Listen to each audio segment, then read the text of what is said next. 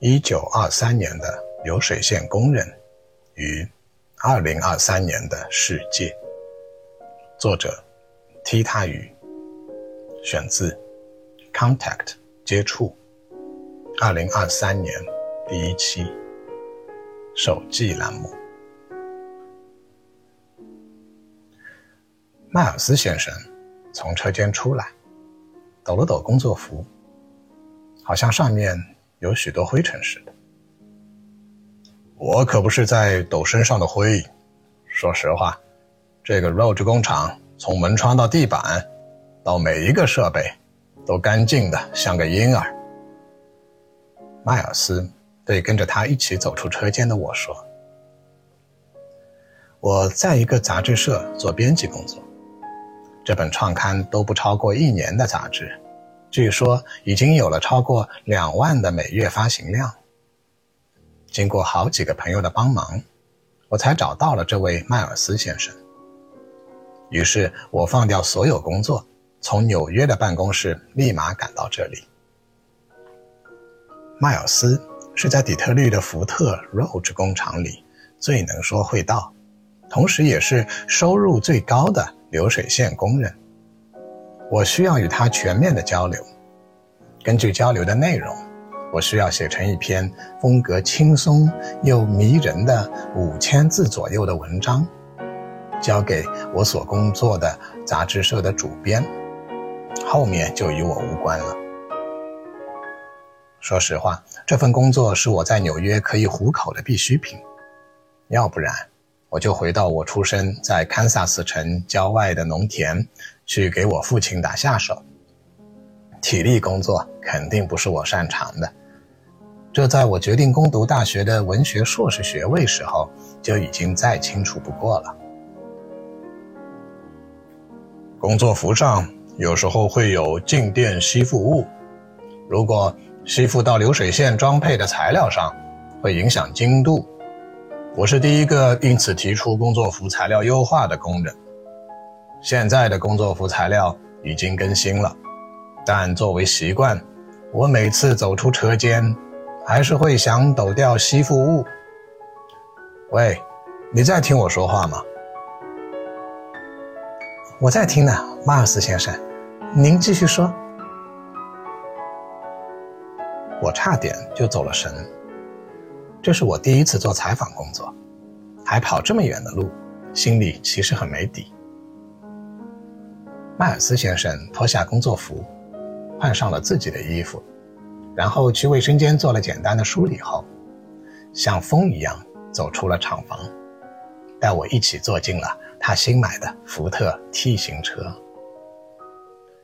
换作在以前，我想都不敢想可以买得起属于自己的汽车，这家伙可要好几百美元呢。现在你也看到了，只要在你看到的那个干净的像每天洗澡的婴儿一样的车间，专心认真的在装配流水线上工作，都不用半年的时间，去掉我给家里的开销，再去信用机构办个贷款，就可以买下这辆漂亮的汽车了。它现在属于我了，你看多棒！迈尔斯先生一边邀请我坐到他身旁的座位，一边点上一支烟，熟练地发动车子，狠狠看了我一眼，然后就顾不上我，眼看正前方，认真开车的同时开始滔滔不绝。小伙子，我看你像是读了不少书的样子，这让我羡慕。你也应该是个聪明人，那我就告诉你一个秘密，这是从我1920年开始在这里工作以来得到的最大的秘密，这秘密还能给你赚大钱。这个我被这位30岁出头的有着粗壮手臂的说话粗糙的男人这样评价，这让我有点不知道如何接话了。但我有任务在身，我也不想在底特律多住几天，毕竟主编会对在外出差的时间看得很紧，这是1920年代出版界剧烈的竞争带来的，同样带来的还有疯狂到几乎无限的机会。于是我抢过说话的节奏，赶紧问道：“迈尔斯先生，对您的工作，我其实知道的并不多，我也愿意向您学习，但是我也是个打工的，除了第一时间完成我的主编分配给我的工作以外，并没有太多额外的时间，希望您可以谅解。我并不是对您的工作不尊重，或对您的想法不感兴趣，只是……”我的话被打断了。“你说话真有意思，一套一套的，一边急着要完成采访，一边又这么有礼貌的在拐弯抹角，你可真逗。”Miles 吐着烟，发出清脆的笑声。笑罢，他继续说道：“你想问我哪些问题，直接说出来不就得了。既然你的杂志社选了我作为采访对象，我猜那也是因为我喜欢说话呗。至少你们需要我这样的，来告诉你们更多关于流水线工人的内幕之类的吧。报刊、杂志、广播节目不都喜欢挖内幕吗？于是华尔街跟着内幕起伏，我看到不少你们这样的人赚钱的秘密就在于此。所以我刚想告诉你一个秘密呢，这不被你给打断了。”听到迈尔斯这么爽快的交流，我又尴尬又想笑，心底里却开始喜欢身旁这个家伙了。我清了清嗓子，转过头去，看着迈尔斯专心开车的侧脸，正式开始了我采访式的提问。我不是冲着内幕来的，虽然1923年福特公司对车用安全玻璃的生产工厂投产这个消息是华尔街对各类股票押宝的重头戏，但这些都不会经过我的脑子的。不是说我没有兴趣或能力投机赚钱，那是别人的活法，我想我还是做好手头的工作比较重要。我再次清了清嗓子，感觉我说的越多，离完成采访的目标越远。我接着说：“今年是1923年，元旦刚过，我代表杂志社，想问问您对于100年后的今天，也就是2023年，有怎样的遐想？”这块保持稳定速度，在公路上前行的钢铁骨架猛地一下减速，让坐在车里的我真实感受到了广播中反复宣传的那句令人耳朵起老茧的广告词儿：福特 T 型车给人操控自如的快感。随后车子开始靠边，拐出了公路，停靠在了路边一座小旅店的前方。迈尔斯一边操作着车子，一边时不时转头过来盯着我，那目光既好奇又神秘，似乎在他的身体侧面有一阵阵风在吹一样，让他侧过身子，逐步向我倾斜靠近。杂志行业正在一天一个样的快速发展，单单在纽约，去年1922年的一年里，就冒出来了至少150个名字的报刊杂志，更别提广播行业了。今年从元旦一过，广播台又冒出来几个新的获得批准的频道，旧的广播台还凭空出现几百个令人眼花缭乱的各种节目。用总统先生的话来说，这就是一个新媒体彻底改变人们生活的时代。但我眼前的这位我要采访的男性，他不属于这类琳琅满目、风风火火。他在工厂工作，每天有固定数量的配件要安装，也不需要说话、唱歌、画画、写字，都不用。赚的薪水却不比我们这种需要样样精通的大学生来的少。杂志的主编是个每天充满奇思妙想的人，说起赚钱，他从1919年大学毕业至今4年的时间里，靠着他的奇思妙想，在华尔街的投机客中拔得头筹，没有一天去打工过，却让自己在纸醉金迷的纽约生活，享用着上流的美食和奢侈品服饰。与他近距离打交道的不是默片电影明星，就是广播音乐剧中有着醉人声线的歌唱家，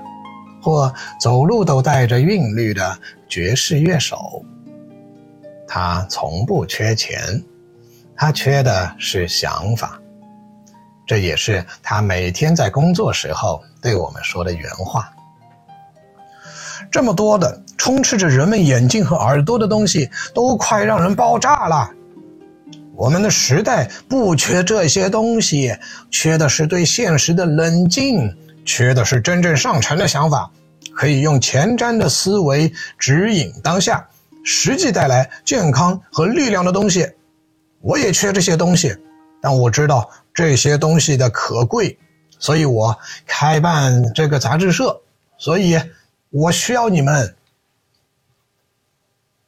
这些话我算下来，平均每周他都需要在各种场合以各种方式至少说一遍。我甚至怀疑每次他说的时候是私底下喝了酒以后说的。在禁酒令下，他可不会承认酒精能给他灵感这个事实。于是在过完元旦后的一天，我突发奇想，好像我在那个俊男靓女云集的令人癫狂的元旦晚宴上偷偷喝了威士忌，还没醒似的。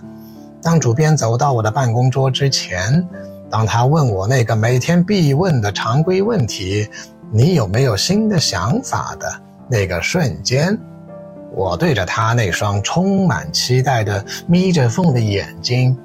大声蹦出了我不常规的想法。我想把一个普通人对100年后的未来的畅想忠实记录下来。怎样的普通人？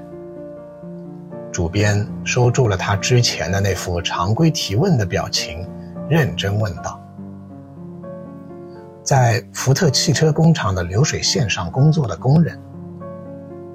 我对自己的反应之快也感到惊讶。去福特公司收集小道消息，汽车行业最近几年发疯一样扩张，这可有的挖了。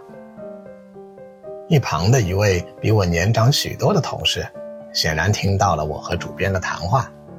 也像打了肾上腺素一样参与交流。又有一位同事凑过来，借题发挥起来。这个主意太妙了，既可以让我们的杂志吸引工人群体的读者，又可以让我们跟那些坐办公室的自以为是的年轻暴发户们划清界限。但暴发户们要显示自己比老一辈更前瞻，向老一辈证明自己的内涵深度，一定会更加喜欢读这类新颖独特的视角。也许还会忍不住投资我们，做下一个更激进的刊物。我们的杂志社不缺投资款，华尔街就是我们的提款机。那位年长的同事再次表达了自己的想法，这回，这想法里面还包含了对主编在华尔街那呼风唤雨般的特异功能的奉承。好了。我觉得这个主意很不错，一个流水线工人对100年后的世界的畅想，多么迷人的想法。我唯一的希望就是刊登在我们杂志上的任何一篇文章都不是空中楼阁，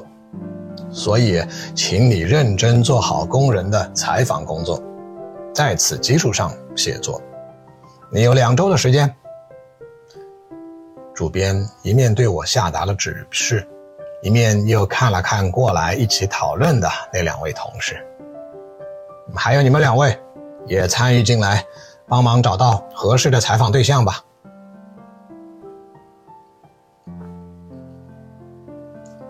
在主编说完那句话2天后的现在，我出现在了底特律，坐在了迈尔斯先生所工作的工厂所生产的汽车里，而迈尔斯把车停靠在路边后，没有起身，而是继续坐在他的座位上，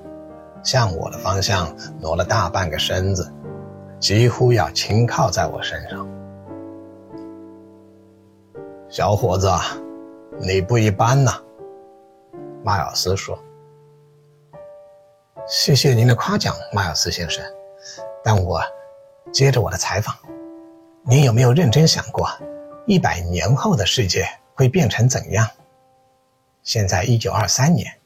在过去10几年里，什么电影啊、汽车呀、广播呀、高楼大厦呀，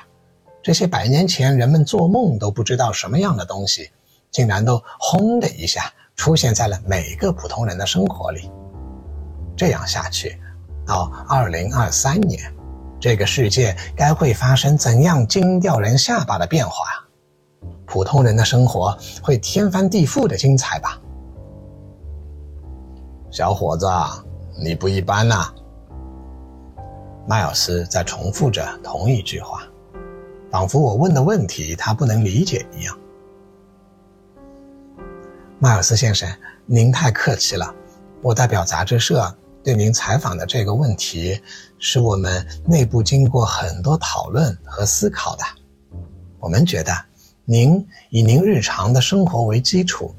每一个发自内心的回答的每一个字，都对我们非常重要。您对此的畅想一定有着非常丰富的内容，您又那么能说会道，我会努力把您回答的精髓都记录下来，变成迷人的小文章，发布在下一期我们的杂志上的。小伙子，我们一起坐在这汽车里抽根烟如何？说完，迈尔斯熟练的不知道从哪里变出了2根烟，还有1根已经点了火的火柴。由于迈尔斯已经挪到了靠我很近的侧边，当2根烟都被叼在了各自的嘴上时，火柴上的火焰很轻松的就快速点燃了烟头。迈尔斯和我就这么闲散的坐在停靠在路边的车里，一起抽着烟。只要我开始说话，他就用同一句话回答我，夸我不一般。没过多久，我也不说话了，开始享受与他一起抽烟的快乐。慢慢的，在尼古丁的作用下，我的脑子里竟然开始浮现出我在杂志社位于纽约曼哈顿的高楼里，日以继夜工作的情景。接着浮现出的是我一直向往的加薪、提拔，成为了专栏编辑，也能买得起迈尔斯先生开的这辆福特 T 型汽车。同时浮现出的还有那些每天吵吵闹闹的广播节目、报刊。这次不同的是，我的声音竟然参与了许许多多广播节目的录制，我的文字也被越来越多地收录到报刊的重要栏目里。我的整个世界因为我职位和收入的提升，好像都发生了巨大的变化。有趣的是，我眼中那吵吵闹闹的环境，由于我自己更多的参与，变得更加吵闹了。怎么样，要不要再来1根？抽完烟，开着我心爱的汽车，再回家见我心爱的妻子和孩子，如何？迈尔斯先生伸手正准备再变出2根烟和1根点燃的火柴，突然想到了什么，对我接着说：“除非你觉得不方便跟我一起回家。”“哦，我不介意的，那样其实更好，可以让我更好地了解您的生活，只要您觉得方便就好。”我用抽烟的手向迈尔斯先生做出完全不介意的手势，显然尼古丁让我的精神彻底松弛了下来，几乎都快忘了采访的事情。点燃烟头，把烟叼在嘴里，就这样，我和迈尔斯吞云吐雾却一语不发的又一起度过了10分钟。如果主编知道我就是这么做采访的话，铁定会当场把我打发回我父亲的农场。汽车再次发动了，我们朝着落日的方向，在一片酒红色的笼罩中轻松地上路回家。一路上大约20分钟的时间，迈尔斯先生打开收音机，一路都在收听一档叫《下班开车心情指南》的广播节目。节目里的播音员用高亢的在任何时候都可以让人远离疲倦的语调，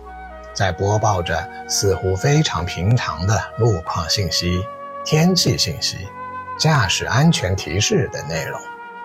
反而会吸引我注意力的是那些时不时会跳出来的香水、巧克力、汽车的广告。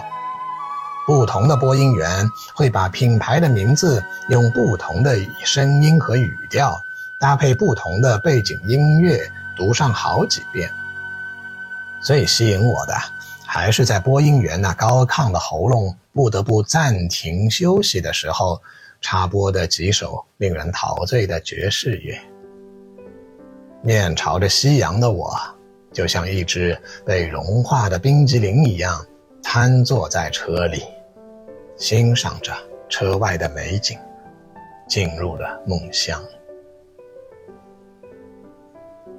等我睁开眼睛的时候，车正缓缓驶入迈尔斯家所在的社区，涂着各种明亮色彩的小小的别墅，一个挨着一个，能清晰地看到每一户人家的门的颜色、样式、标注文字都各不相同，没有重复。这跟到处都是一排排入口几乎完全一样的公寓楼的曼哈顿真是天壤之别。然后我看到了迈尔斯家的房子，很漂亮，充满圣诞氛围的装饰树和彩带还没有取走。一扇框架清晰的长方形的柠檬黄色的门帘映入我的眼帘。门外的台阶两边的平台上种植着细心呵护的植物。迈尔斯的妻子很随和，看上去跟他同龄。他们有2个还没有到上学年龄的孩子，一个男孩，一个女孩。从妻子对丈夫的问候语可以推断，这个屋子以及维系这个家正常运转的一切都依靠着迈尔斯在福特工厂流水线的薪资。我问了迈尔斯一句，你是你们家唯一的收入来源吗？迈尔斯回答，是的，这几年我的收入增长令人难以置信。虽然我没有很好的学历，但我肯干，学习能力强。你看，我的汽车，我的家，我的努力工作都得到了公正的回报。你有没有想过，100年后，也许不需要这样辛苦的在流水线上每天装配几千个零件，也能赚钱养家呢？在车上睡了一觉后，我的采访脑又回来了。来，吃饭时间到了，我们全家请你跟我们共进晚餐。迈尔斯先生似乎故意不接我的话。好，这是我的荣幸，我说道。我们坐在长方形的桌子边就餐，迈尔斯坐在长方形的短边，他让我坐到他的对面。迈尔斯的妻子以及他的2个孩子并排坐在长边，另一条长边空着，好像有一个看不见的客人伴随我们一起就餐似的。客随主便，我一边品尝着迈尔斯太太的厨艺，一边并没有说任何话。更不会跟迈尔斯提采访的事情。直到餐桌上的食物几乎都下肚后，迈尔斯向我使了个调皮的眼色，然后坐到了他故意安排空着的桌子的另一条长边那里，开始以一家之主的姿态对他的妻子和孩子们发表他的演说。我们今天有幸邀请这位先生共进晚餐，因为我们可以在这样的社区，这样的屋子，坐在里面享用晚餐。换作以前，以我的身份和能力，是不可能和一位来自纽约的新锐杂志的编辑，一位对生活有着更高追求的人，距离如此之近的。他接着说，我的孩子，你们要以这位先生为榜样，因为这位先生想问我以及我们全家一个好问题，有没有畅想过100年后的今天，世界会变成什么样？那是2023年的世界，哇 ,2023 年。迈尔斯的小儿子开心得几乎控制不住情绪，叫了起来。小女儿此刻瞪大了眼睛看着我，一眨不眨。对，亲爱的，2023年，光想想这个年份就让人激动，不是吗？迈尔斯伸手抚摸了一下他小儿子的头发，继续说道，等你们像我这么大的时候，离2023年还有70年，那就是1953年。等未来你们的孩子也像我这么大的时候，离2023年还有40年，那就是1983年。希望那时候我还健在。但是等你们的孙子孙女儿也像我这么大的时候，离2023年就只有10年了，那就是2013年。我目不转睛地看着迈尔斯，不知何故，我的喉咙里开始出现了一阵阵向外的扩张感，我的鼻腔内的某个部位也开始不由自主地酸胀。迈尔斯的目光从孩子们转向了我，他应该看清了我的表情，于是把目光又收了回去，继续认真地跟孩子们诉说，我只是你们的父亲，我能做的有限，我的想象力有限，我的财富更加有限，我的时代给了我巨大的机遇，让我这样的体力劳动者可以获得体面的收入，可以获得数倍于我个人资产的贷款，给你们创造了我以前都不敢想象的如此优质的成长条件。但如果要说100年后的世界，到2023年，我没有这样的想象力，即使有，也无足轻重。我只是一个流水线工人，我不是你们的榜样。接着他又说，那边的这位先生，他能找到我，要采访我，问我这个充满想象力的问题，他才是你们的榜样。他的工作就是传播梦想，编织梦想，就像音乐一样，他可以由此获得收入，但我不可以。孩子们，如果你们也可以参与到这样的事业里，我会为你们骄傲。在餐桌另一端的我，在那个时候终于没能控制住自己的感动，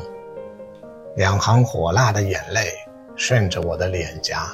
滴到了餐桌上。迈尔斯和他的家人从那天开始成为了我一辈子的朋友。至于我在纽约就职的那份杂志，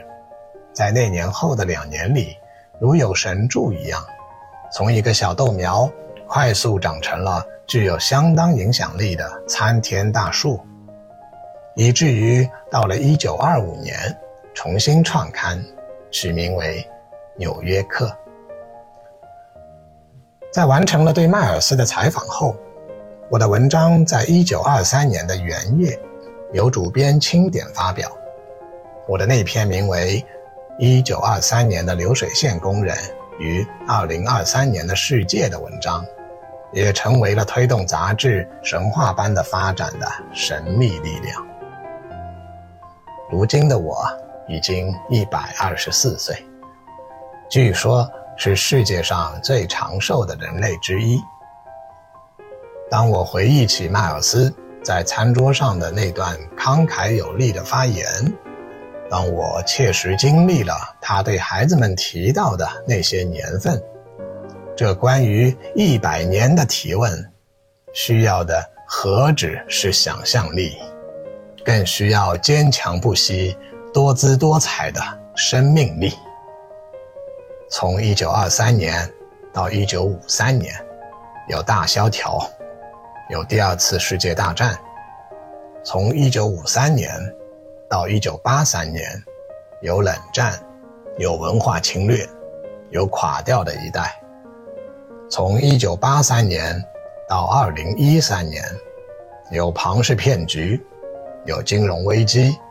有科技泡沫。这些变化